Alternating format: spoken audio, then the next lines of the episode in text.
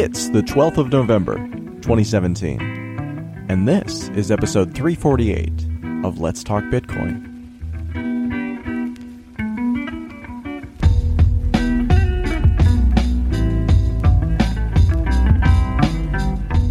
On today's episode of Let's Talk Bitcoin, I'm here with Stephanie Murphy, Hi. Jonathan Mohan, Hey, hey. and Andreas Antonopoulos.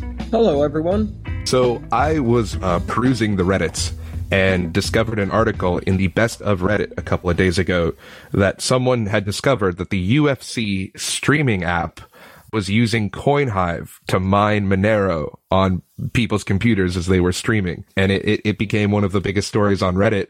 And kudos to you, Stephanie, because you were right on the money on, on, on saying that that was something people should look at. Well, it was a coincidence that they happened so close together, but yeah, I'm glad we were covering that topic because this might be just the tip of the iceberg. There could be a lot of software that has CoinHive in it that people don't know about. I actually just saw a story yesterday that said there was a WordPress plugin that was like supposed to be a weather app or something, and it would load an iframe and then inside of there it would be mining for CoinHive. And and it looks like it's exactly how you described it, where it didn't make money. It didn't make sense for the UFC to actually put it in there. But one small time developer who said, Hey, I could make a couple grand a month. Uh, that's probably how it happened. So anyway, I'd like to credit him finding out by you, but I don't think the episode's timed up exactly right. Suffice to say, you're in the Zeitgeist. Sweet. This story starts in the late spring, early summer, at the same time as the New York Consensus Conference. And during that conference, a whole bunch of CEOs and different people from the business side of Bitcoin got together and forged a compromise agreement called the New York Agreement or NYA. And the essence of the New York Agreement was to do a two step dance. Step one, activate segregated witness. Step two, increase the base block size to two megabytes. And this was, many think this was done in response to the possible user activated soft fork and to prevent that from happening in a way that might be disruptive in that game of chicken. I think the uh, SegWit got activated on August 1st, preventing the UASF from forcing its activation and then immediately started a sequence of events that would lead three months later, 90 days after the activation of SegWit, on November 16th to a fork. A fork to increase the base block size, a hard fork not backwards compatible, and one that at its peak had the support of almost 90% of the hash power. But over time started experiencing defections, criticism about the potential for replay attacks, having replay protection, a lot of controversy, and it appeared that the consensus behind that was very shaky. Yesterday, completely out of the blue, six of the signatories of the New York Agreement, probably some of the most influential signatories of the New York Agreement, including Mike Belshe, CEO of BitGo, Eric Voorhees from Shapeshift, Wences Casares from Xapo, Jihan Wu from Bitmain, and Peter Smith from Blockchain Info signed a letter announcing that they did not see the necessary consensus and since the project was intended to bring the community together with compromise rather than split it apart, the lack of consensus would lead to it not achieving its goals and, in fact, splitting the chain. And so they called it off. And just like that, an agreement forged primarily between power players within the Bitcoin community and industry in a closed door deal was canceled by power players in the Bitcoin community and industry in a closed door deal, just like that. Mm, yeah. So this means we won't get a block size increase in the near future in legacy Bitcoin. Not so fast. Okay. 30% of the miners just said, screw that, we're going ahead anyway. And that is still a rumor. It's not quite confirmed, but they posted in direct response to the announcement.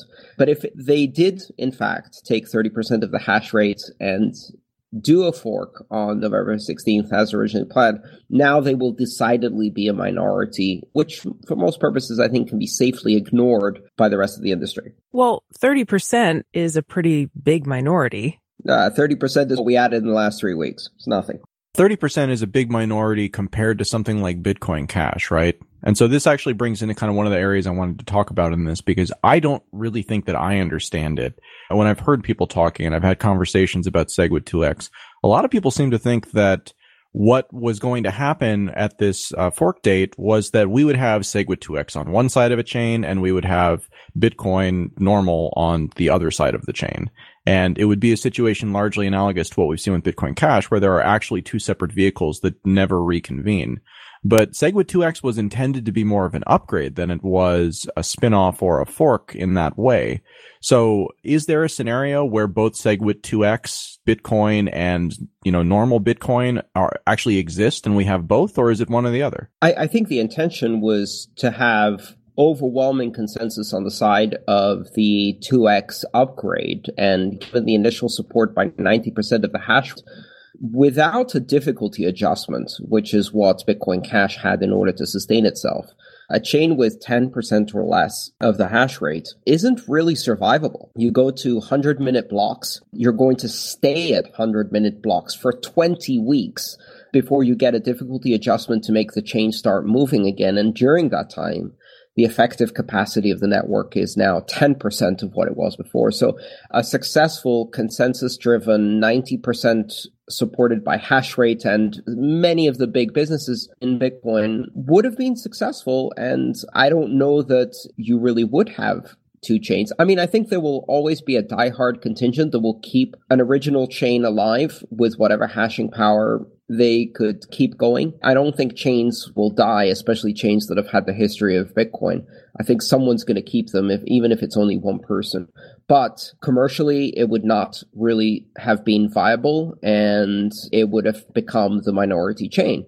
That was the plan. That plan did not play out because there was not enough consensus and agreement with the rest of the community, and it was being resisted strongly by enough people that it wasn't going to play out that way. And at that point, I think once they realized it's not going to be an upgrade, it's going to be a chain split, and all we're doing is recreating Bitcoin Cash all over again. And of course, the financial futures on Bitfinex were showing a pretty big disparity with 2x trading at one sixth of the value of 1x or the original chain. I mean, that wasn't a very good uh, idea. Um, some of the calculations that were posted just a couple of days prior to this showed that in order for miners to sustain a 2x chain while mining at a lower value coin, they would have to burn about $100 million in 10 days of electricity? It's the opportunity cost. They would burn the same amount of electricity as they burned before, but they'd get one tenth of the reward. So they would be losing approximately $10 million in reward per day. And this is because of the discrepancy between hash power and value. So SegWit 2x presumably had 80% of the hash power behind it, but it only had 20% of the value. And that discrepancy would have to be reconciled on the network. And to fill that gap, they'd have to pour $100 million of lost profits into it. Yeah. So obviously there's a huge cost to doing a fork. It's not just something you can do on a whim. but the thing that I'm really wondering about is if I just look at this without really, I don't really understand uh, the technical concerns about replay attacks. Just looking at it from the outside, kind of with a bird's eye view or not getting too detailed, I'm wondering like what made the original signatories of this New York agreement change their mind or what made some people change their mind and say, okay, now that we have SegWit, we've done the first part of the agreement. We don't really need to do the second part. We, we can back out or we, it's too soon or something. I heard some concerns like it's too fast or we can't increase the block size now because it's too soon. So explain that. Well, part of the, the challenge here is that increasing the base block size, doubling it, once SegWit has already been activated has a cascade effect because SegWit increases the weight of a block, kind of the cumulative capacity for transactions to, to almost 4 meg. If you change the base layer to 2, SegWit then multiplies that and turns it into 8 meg weight, which means that with the ability to move the signatures out of the base block, segregated witness would take that 2 megabytes increase, turn it into 8, which would put a very significant burden on node operators, especially those with limited bandwidth. And that's always been the big concern among those who support the small block mentality is that if we increase too fast, we make it harder and harder for people to run nodes. And we can see that play out actually in real time in the Ethereum chain. Which has quadrupled in size in the last year, is now approaching 400 gigs, has far overtaken the size of the Bitcoin blockchain. And as a result, the number of nodes has dropped precipitously. And that, some would say, damages decentralization and censorship resistance and robustness of the system. But the number of Bitcoin nodes, as I understand it, is already pretty small, right? They just don't want to make it smaller? But the number of Bitcoin nodes that are listening is six or 7,000. Those are the ones that advertise an open port. There are probably an order of magnitude more that are participating passively and not really sharing blocks.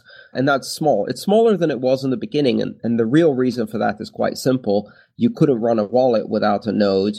And once you could, people stopped running nodes. The same thing happens now in Ethereum. At first, the only way you could run an Ethereum wallet was if you were running a node. So Ethereum had lots of nodes because every wallet was a node.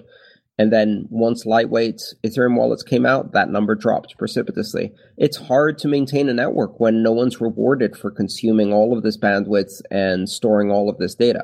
Right. But nobody's talked about incentivized nodes in Bitcoin. I haven't heard anything about that in a while. Well, it's been talked about, but I don't think it's ever been done. One of the flaws that I've seen in Bitcoin for a long time is that the mining reward can only be given to a single public key. There's a couple of technologies that are actually primed to address both of those issues. The first one is the idea that Lightning Network is something that you would run on top of an existing full node. And if you have a full node, you can run a Lightning Network on top of it in order to monetize the full node that you have. So then you could become a hub for Lightning and collect fees. So it's one way to actually leverage the full node and get rewarded for it. And the other thing you just mentioned, which is paying to a single public key for miners, which has led to the centralization of pools, there's a technology being developed now, which is kind of at the last stages of specification called MAST, Merkleized Abstract Syntax Trees. We talked about that briefly. And you could essentially have a payment to a tree that contains tens of thousands of public keys with MAST. So that may offer some relief there, but you know, those those are all scaling optimizations. So those are solutions that have been in the works for quite a long time in many circumstances. So again, it's not that there's no activity on this, it's just that there's no actionable activity yet and these things take a long time to develop a lot of times. So it seems like we are getting to a place, Stephanie, where the ability to do kind of more of this mass uh, awarding uh, will become more efficient and potentially possible. Mm-hmm. Okay. But in the meantime, we're not going to see a block size increase unless there's this minority chain that happens and it would be very expensive. But right now it's not it seems like it's not really in the cards. Well, in the meantime, we did see a block size increase. We saw a block size increase from one meg to an effective size of almost four meg with the adoption of SegWit and that has already been producing blocks bigger than 1 meg since August 1st. The percentage of transactions that are SegWit capable has been increasing. Had a small setback, but I think now that 2x is off the table, a lot of the companies that have a big burden of fees are going to look at implementing SegWit faster and the end result is that we're seeing blocks come out that are 1.6, 1.8, 2 meg. We saw a 1.9 and a 2.1 meg block recently. So we have had an increase. This would have been on top of that increase. But is it too little too late though? I mean, is this really enough to address the volume of transactions that people want to do right now? Well, the, the answer to that question is the root of all of the debate that has happened about scaling. And it's a question about the nature of Bitcoin and what it should be supporting and how resources that are scarce should be prioritized. And so there's a broad debate about that. But I think the answer that we've seen the market give us is that they would rather see um, the market would rather see a conservative approach that's not rushed, that doesn't cause disruption to existing systems, and that has broad consensus. And anything that doesn't do that fails. Yes, some of the market wants that, Andreas. I agree, but Bitcoin Cash is not dead or gone. There is at least a portion of Bitcoin users and people who care and have an have an interest in this that do want something different. Absolutely. And I'm delighted that Bitcoin Cash exists because it offers exactly that. And it's a different direction. So people can choose to have one or the other. Yeah, I'm glad there's an option too. I just think that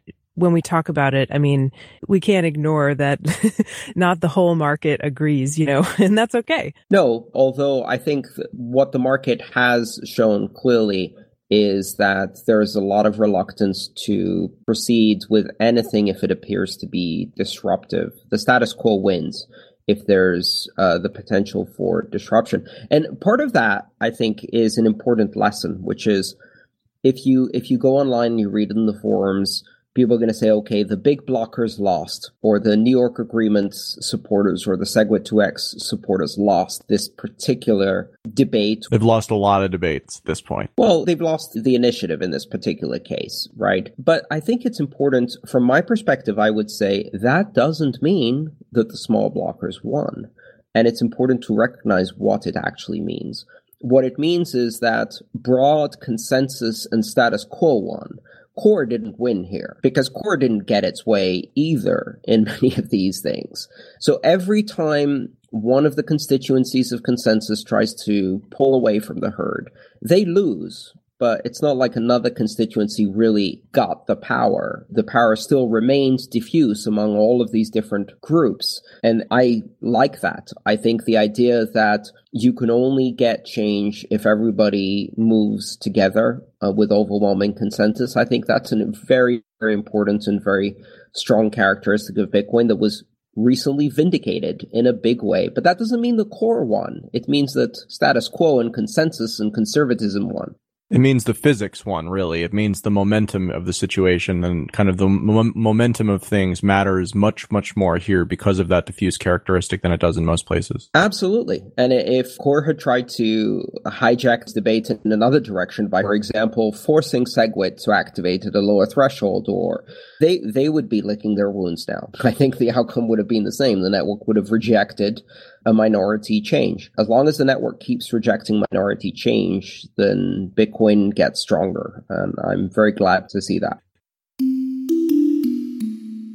So, Jonathan, you're kind of our man on the ground in New York and you're engaging with people on a regular basis. I'm super curious. Was SegWit 2X an issue that people were talking about? Was it like who actually cared about it in your circles and kind of what was the thought about it? Is this a consistent outcome, basically what we've seen here to what you were hearing? in the business, investor, and developer sort of different types of events that I would go to, I think people are just, they're sort of done. The only person that I would go to an event and hear talking about SegWit 2X would just so happen to be Elizabeth Stark. Elizabeth Stark of Lightning. Yeah, I mean, just because it directly affects her.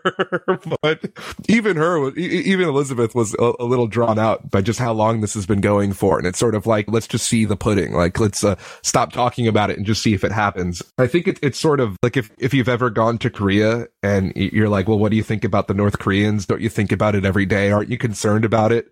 I think that Bitcoiners have, in an anti-fragile context themselves, found new resilience to threats of hard fork in the same way that like the South Koreans are constantly under threat from North Korea. They just grow this resistance where they just, they, they just stop caring. They just, they don't have it in them to care anymore. And I think that a, a lot of the people that, that I've met or hung out with sort of have this like, it'll happen if it happens. And until then, I'm just going to go do real stuff and just, you know, when it happens, it happens. There's one aspect to this that I think is worth mentioning, and that is the cost that was imposed or taken on by the businesses in the space.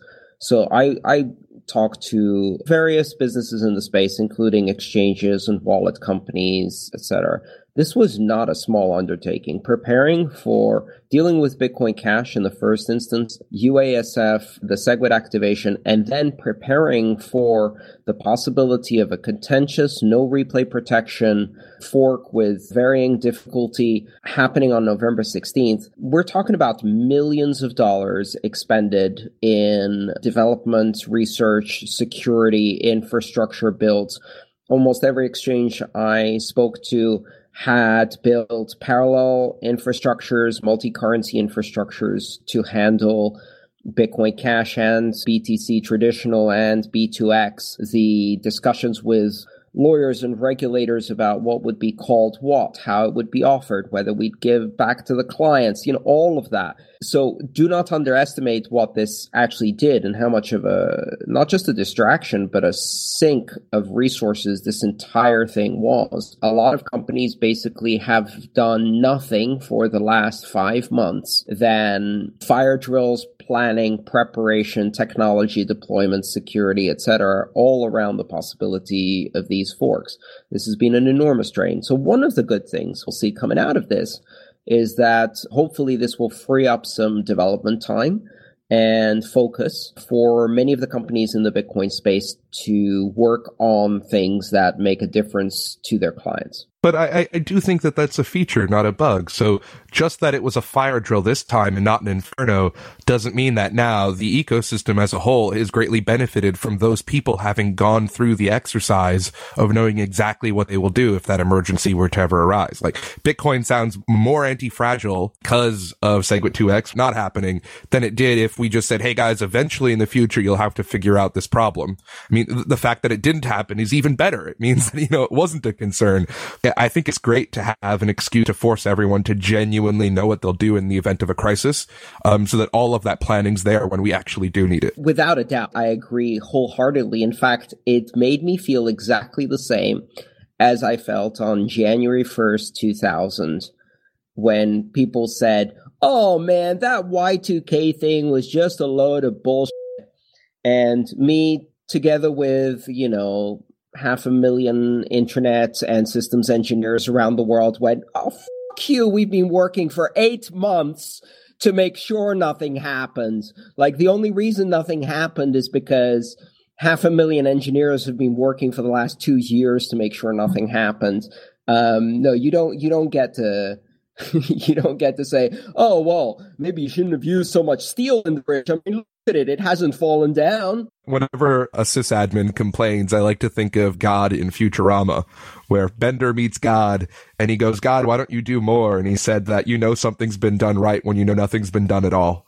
And that's sort of the that's sort of the cross that a good sysadmin has to bear is that when his job is happening, no one knows he's doing anything at all. I wanted to also bring up Y2K is preparation for the 2038 problem. What's the 2038 problem? So if you look up year 2038 for data storage, the 32 bit integers, we run out on the year 2038. So like 32-bit computers or uh, signed 32-bit integers will will will will loop back around because they're done by the I think millisecond ever since January 1st, 1970. So if you if you go on Wikipedia, I can't explain it good, but if you go year 2038, like that's the real Y2K bug. So that's another doom and gloom. All right. Well, we got about 20 years to prepare for that, so get on it. that's exactly the kind of thinking that leads us to being a year before it. Be oh God, why did we prepare? One thing I've noticed in the last 48 hours is that a lot of people who have been kind of on the side of pushing for more on-chain scaling on the primary Bitcoin blockchain sooner are no longer doing that. It just seems like people burn their reputation through trying to make this happen and then they tire out and then they basically are done with that. And I think that we're seeing a lot of people who for a long time have been trying to push this larger block mindset into Bitcoin now saying, all right, never mind. Clearly this isn't going to happen. So I'm, I'm now done. And I'm going to not necessarily saying that they're selling their Bitcoin or anything like that, but that they're no longer kind of looking at that as the solution to have every transaction on, which is a meaningful change from my perspective.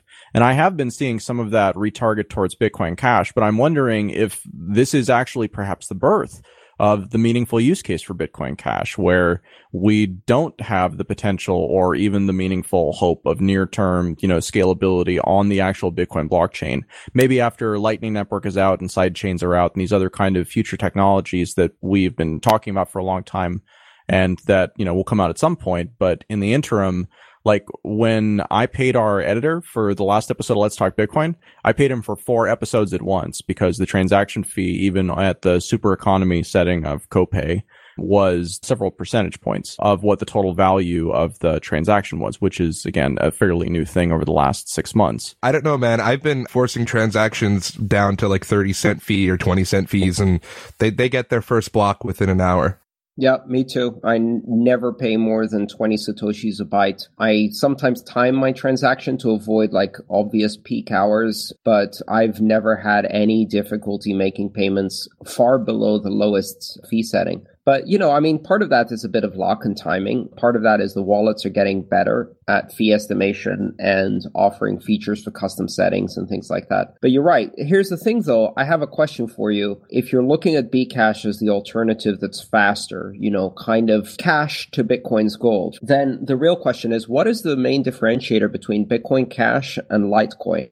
Other than Litecoin doesn't have the completely crappy emergency difficulty adjustment that causes it to oscillate between no blocks and too many blocks and no blocks and too many blocks. I mean, the, the major difference is the economic consensus. Bitcoin is happy with Bitcoiners owning Bitcoin, and Litecoin doesn't have the consensus of all of the holders being the exact same as the Bitcoin holders. Right. So it's the airdrop is the differentiator. Right. No, but but I mean that's the point is that like I have Bitcoin Cash, whereas I don't have any Litecoin that I'm really interested in spending in this way. I'm, I do not even care about the fastness. Like the fastness is not important at all. I'm using super economy fees, but I mean that's the I guess the differentiation there is that the wallets that I use aren't offering custom fees. They just offer five fee settings, and I'm using the cheapest one, but it still costs you know six seven dollars per transaction. Which is why you need to get yourself a wallet that actually does offer custom fees. I think part of this has resulted in pressure to make wallets better. And that's the one good thing we get, which actually makes the entire system much more anti-fragile because it makes it harder to spam the network with transactions transaction denial of service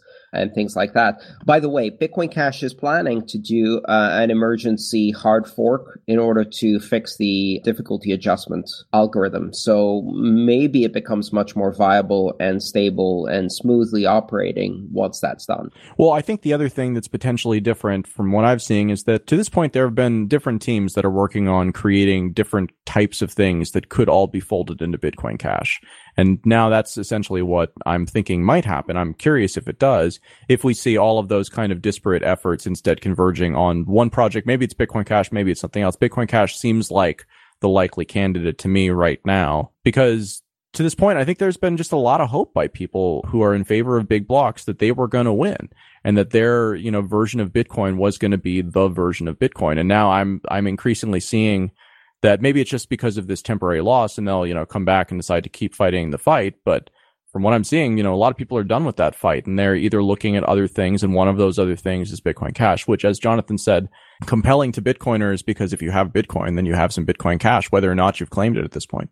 Please let us be done with this fight, please. It is so exhausting what's always been the best case scenario here is that both sides get to do their own thing and get to prove their own vision. And whichever one is right, or maybe they're both right, we actually get to see that. And then as Bitcoin holders, we get to benefit from both. And thank God we can stop talking about who is right and just literally see what happens in real life. Can, can I just say I was wrong? Uh, I just want to have that on the record. We had this conversation maybe a few months ago and the conversation between Adam and myself. I don't know if you remember, Adam. We were talking about whether hard forks might be a better option. And I was like, I really, really don't want to see a hard fork. And he said, but that, if we have a hard fork, people will have a, their own option and it won't be that bad. You were right. I was wrong. I didn't want to see a contentious hard fork, but the way it happened didn't do any damage to Bitcoin. In fact, it made it stronger. And in the end, everybody got what they wanted. I, I kind of think that all of this energy being spent towards fighting is just the nature of consensus. And, and the reason why we've hadn't had it before is because we hadn't hit the scale necessary to hit the emergent property called intersectarian fighting because we finally bitcoin's finally hit the scale where you know because fundamentally we're dealing with humans people are now you know arguing. And you know you get to the point where everyone says you know i you know, i'm sick and tired of all this intersectarian fighting. Can't everyone just agree with me already? It's like sort of the conversation that's occurring. And i personally believe this might be a larger tangent for another time that decentralization is not an emergent property of a billion people or of 2 billion people, that the nature of the problem changes, that you can't effectively model decentralization to 3 billion people in the same way that a fly can skid across a, a pond or walk up a wall, but a human can't, that the, the nature of the scale changes the things you can do with that. And I think that personally, what decentralization will look like when Bitcoin hits a billion or two billion people is that we'll have as many things calling it Bitcoin as we have as many things calling themselves Christian. Christianity forked so many times they had to come up with another word. Yeah, this is a great point. I yes, I always like to bring this up. At one point there were three popes and nobody knew which was the real pope or something. Well, they all were. pope 1 was good for pope 1. They were all consensus based, right? So within within your framework, he was the pope and those were infidels. And and we're seeing that occur now that that humans are messy and fuzzy and that if you want to do something with a billion people, three of the groups are going to fork and do their own thing and then argue about how can't everyone just agree with them. I'd like to say I just did a talk on exactly this topic, which is the idea of which one is the real Bitcoin. And that answer does not have an absolute truth because it's a sub- subjective experience. And the nature of decentralization means there is no leader to impose a definitive answer. And so exactly that happens. Which is the real English? Which is the real Christianity? You know, which is the real Pope? It doesn't matter. What matters is which one is useful to you and which one do you want to use. In the end, that means we're going to have the emergence of a very fragmented ecosystem. As long as we can take some of that fragmentation and abstract it in our wallets so that they handle the nuance, it doesn't really matter. We really have to get over this idea which comes from traditional money, that this is going to be a winner takes all with a specific trademarked brand that is produced by an authority. That world is gone. But I think that as we're evolving, we just had our first group of Protestants and then, we might get another fork and we might get another fork that like we should understand that instead of asking like, let's try to prevent at all times, let, let's make sure that everyone agrees with us at all times, that if only they could agree with us, think what are the uh, requirements? What would it look like when it is appropriate for Bitcoin to have a sectarian group move off fork. In, so in the same way that like you have Christians, you have Christianity, have Genesis chains, and like any chain. Any blockchain that drives its Genesis chain from the Satoshi block is a canonical Genesis chain. It's just a different fork. It's a different group.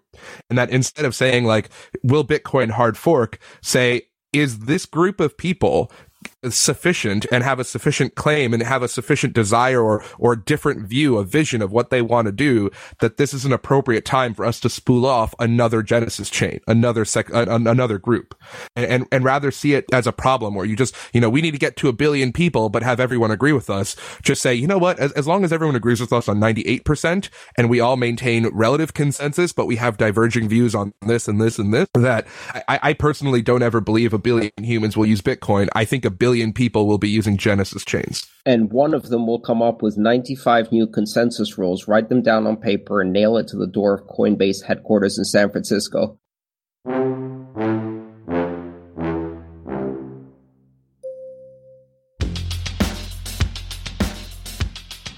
Today's episode of Let's Talk Bitcoin is brought to you by EasyDNS.com. EasyDNS is the only domain provider that takes Bitcoin and Ethereum Blockchain startups are challenging the status quo.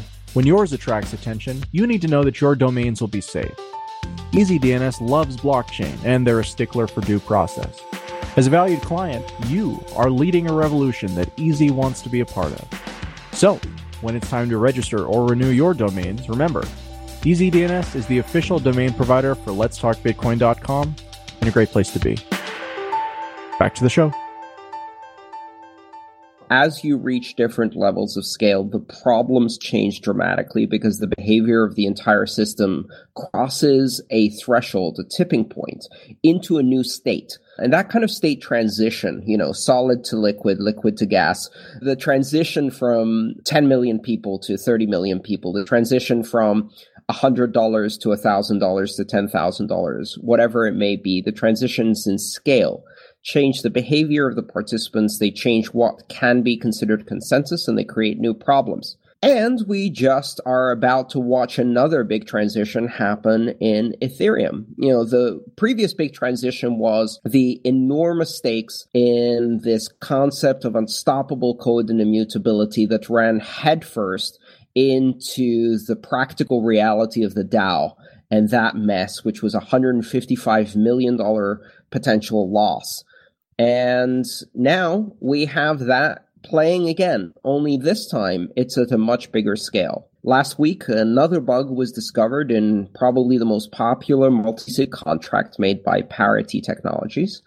And this bug allowed someone to accidentally, on purpose, we're not sure, they said it was an oopsie, take over the base library contract, convert it into a multi-sig wallet, and then kill it through a suicide function on the Ethereum blockchain, rendering more than $300 million in Ether inaccessible and unspendable as they are locked in multi-sig contracts that require a library that no longer exists. And now we have to have that conversation all over again.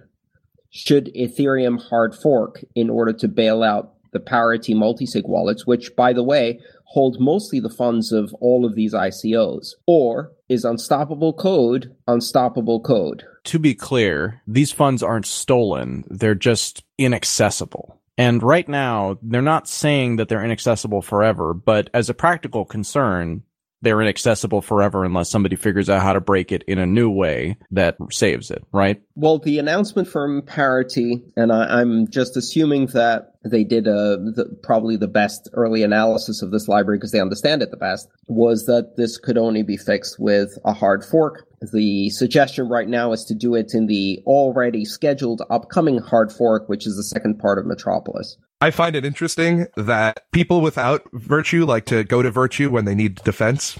And it, it, just so happens that when it's their money, all of a sudden now it deserves a hard fork. So the last parity bug was what? Like $200 million stolen, but 50 million of that returned. And then it was still 30 or 40 million dollars of people's money that they were caught out on. No one called for a hard fork for that. But, you know, Polkadot, which is Gavin Wood's company, who happens to be the inventor of Ethereum, loses $91 million personally in this multi-sig bug. And all of a sudden, this is appropriate instance for when we need to consider a hard fork for lost funds.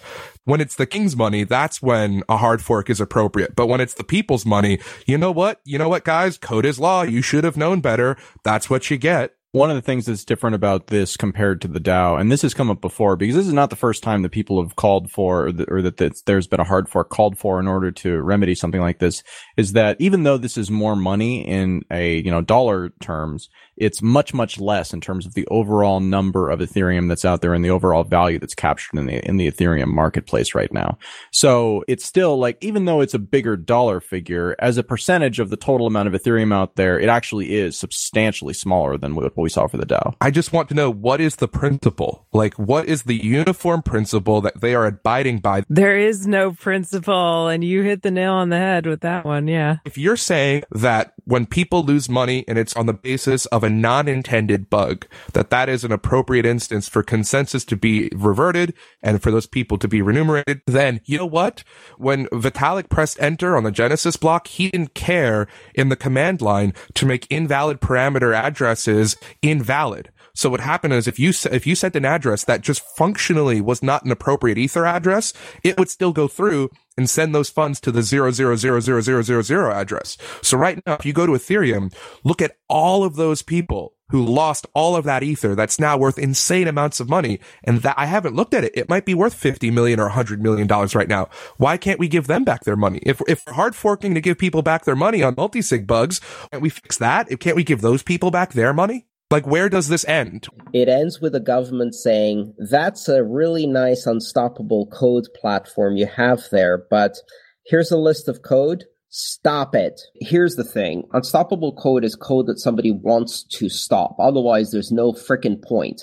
And at some point, someone's going to write the Silk Road contract in Solidity, and they're going to run an entire dark market on Ethereum. That is worthy of unstoppable code. That is where unstoppable code is necessary because someone will immediately want that stopped.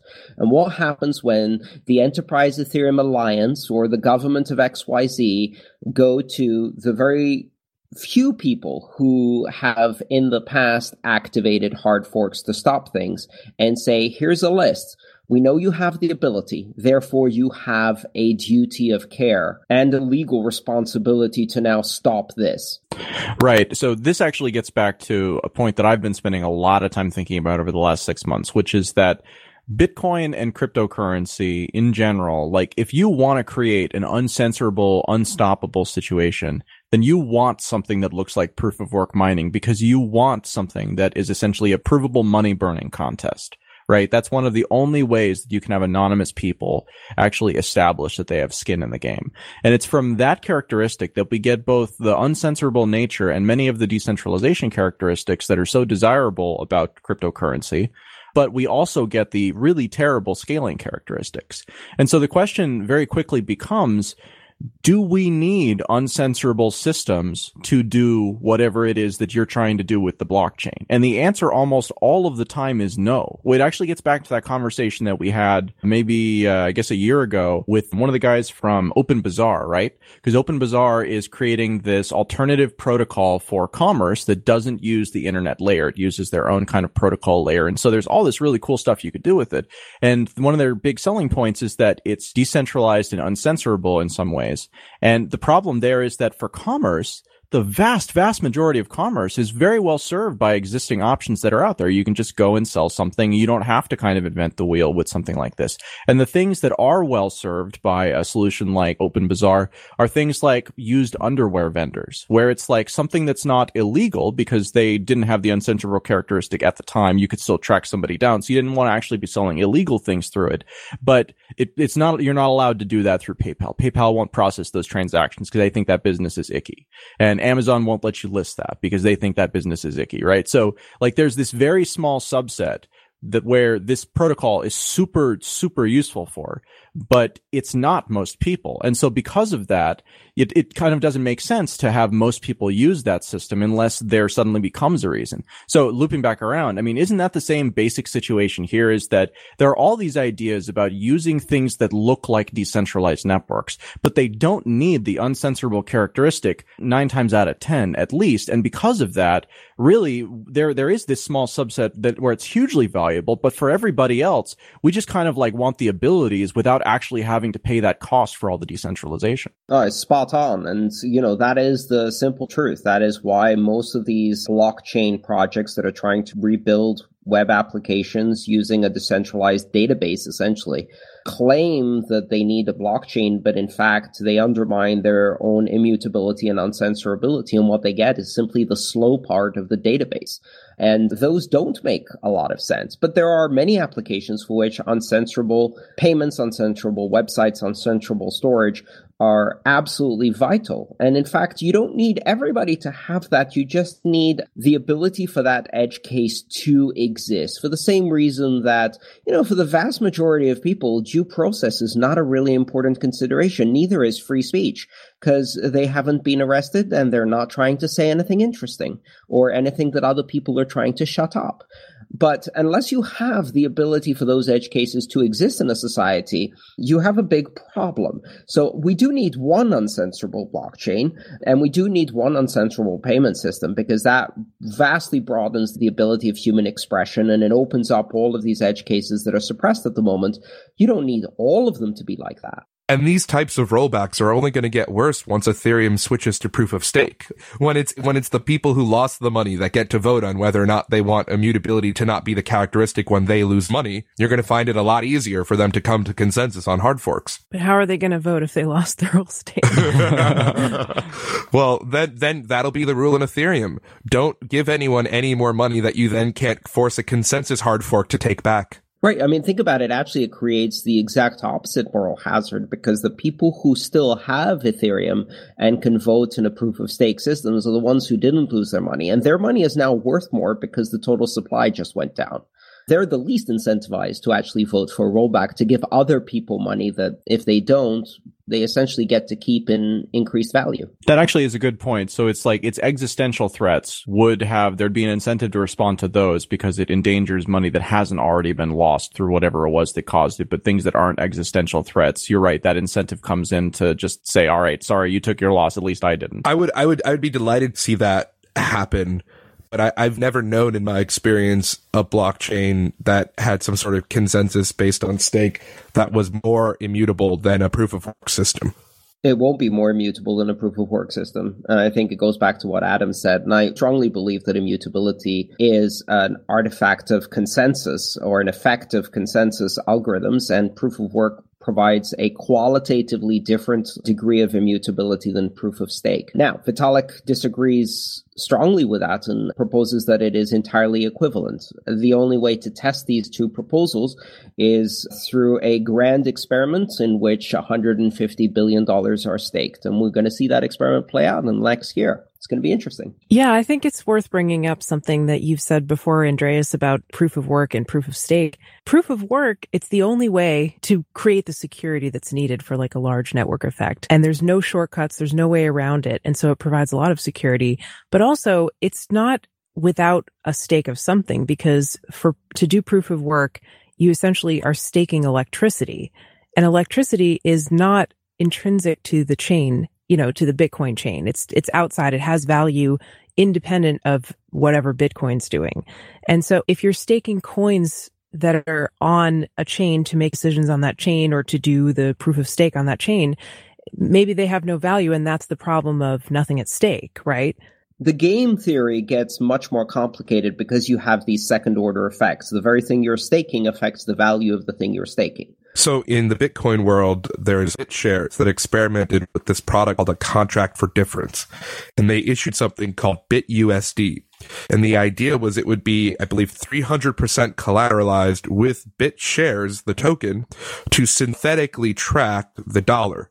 And the ultimate problem is that someone can always look at that, make it not equal a dollar, create a collapse on the underlying collateral of BitShares, and there is no recovery. It's just constantly going down. And, and then it doesn't matter if it's 300% collateralized, because if you're only collateralizing it with one thing, which itself loses value correlative with when the system loses value, you have a total systemic collapse. Which brings us full circle back to the whole parity bug. I don't know if it's clear how I described it, but you know, this is a, a, fairly significant problem, and it's a problem that has occurred now a number of times.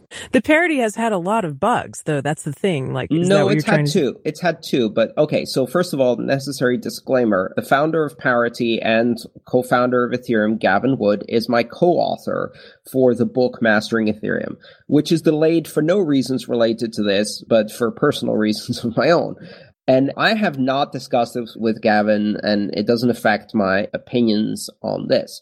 The bottom line is, uh, Gav Wood designed Solidity. He's he's essentially the the creator of the Solidity language, and one of the things that causes a lot of people concern is if the people and the company that designed the language cannot write a secure contract in that language. What does that mean? I think what it means is simply that it takes a lot longer to mature a language and bytecode and virtual machine that has the amount of rich expression that, as Vitalik calls it, or rich statefulness, or the amount of exposure or an attack surface, as, as I would look at it from an information security perspective. That doesn't mean it's impossible. And it's a worthy trade off because that flexibility allows you to do all of the things you can't do with something like Bitcoin script. But there's a trade off. And the trade off is you have to mature it much more carefully and over a longer period of time before you can really feel confident in the security of the contracts. For the last year or so, I've been contacted by dozens of companies that are asking for advice on how to store Ethereum, especially in a corporate environment where you want separation of duties. And where with Bitcoin, I would recommend a multi-sig. In Ethereum, I have steadfastly recommended against using any contract and instead using externally owned addresses, even if we have to go to nasty kludges like Shamir's shared secret system in order to separate duties without using a contract. And the underlying rationale for me was really simple. We cannot yet trust the maturity of any contract to implement multisig. Excuse me, excuse me, except for those multisigs in Bitcoin. The, the multisigs in Bitcoin are based on a much more narrowly defined script language and have had six years to mature. Right. No, I just, I just wish to say the statement to clients that we cannot trust multisig in this industry is entirely contained to Ethereum, not to Bitcoin. We, we cannot trust smart contracts yet as wallets. So that comes down to colloquialism because I think that multisig calls are smart contracts in Bitcoin. They just don't call it a smart contract because it's, you can't, you can't, it's not modular but it is, you know, it, you can buy a car in Bitcoin as long as it's black, right? But it's still a car. yeah. I'm very confident that Bitcoin's multisig is sufficiently mature, tested, and because it is a core protocol feature and very, very simple in its implementation, it's robust. It's been tested. It holds a lot of money. Now, I would like to see something similar emerge in Ethereum. In fact, I, I believe it will, but not yet. And right now, the contracts that are written in, in Solidity are too complex and the entire infrastructure from the virtual machine upwards is has not been tested enough with enough funds. I mean, we just had it tested again. So now we know the limits of that technology and we're going to iterate and it's going to get better. It doesn't mean we can't do this with smart contracts. It simply means not yet. And I think that's the real lesson here. The promise of smart contracts is enormous in their flexible form that they come with in Ethereum, but we have to be aware that the maturity curve is going to be a bit longer in this technology. Right. And I mean, that really is the thing is that it's just kind of the newish nature of the smart contracts themselves because as you're saying, you know, Gavin Wood also Polkadot, right? Not just Parity, but Polkadot. So he's a large loser when it comes to this hack. He has all the incentives in the world to figure out how to fix these problems and get it fixed since he has so much of his own money kind of on the line here. But like this is probably the best audited multi-sig smart contract out there. It has the, the creator of the protocol working on it with his company and it's in use by hundreds of different companies out there that have used it to store funds that they raise. So again, like a couple of weeks ago, we talked about how in this industry, we have people who are following what the early innovators did thinking that those are best practices, but in reality, they're just first practices. And we have no best practices yet because we haven't gone far enough down the rabbit hole and haven't, you know, tripped over enough things yet to figure out where all the obvious potholes are. We do have best practices and the best practices for holding segregated funds with separation of duties in Ethereum is externally owned addresses. And those are the ones that my clients have applied for the last year in defiance of all of the suggestions to use a multi-sig contract. So I, I have a bit of an investment in saying, actually, we do have best practices. And unfortunately, the best practices are not very convenient at the moment, and they don't use the feature set because we're not ready to do that. Okay. So then for a normal person who's not going to jump through all the hoops for Shamir's secret sharing, it sounds to me like the kind of the safest way to store, you know, funds is with like maybe a hardware wallet if you don't need separation of duties, then you don't really need multi-sig contracts. And uh, yeah, I would use an externally owned address, which basically means a private public key pair generated from a hardware wallet and signed using a hardware wallet. And that's how I hold my Ether. So uh, there are a total of 584 wallets affected by this. And if you happen to set up one of these Parity wallets and want to check, you should go to affected.parity.com. That's affected spelled with an A. And, uh, and unlike uh, Equifax, you do not have to sign an agreement saying you won't sue before you're able to see if you're affected.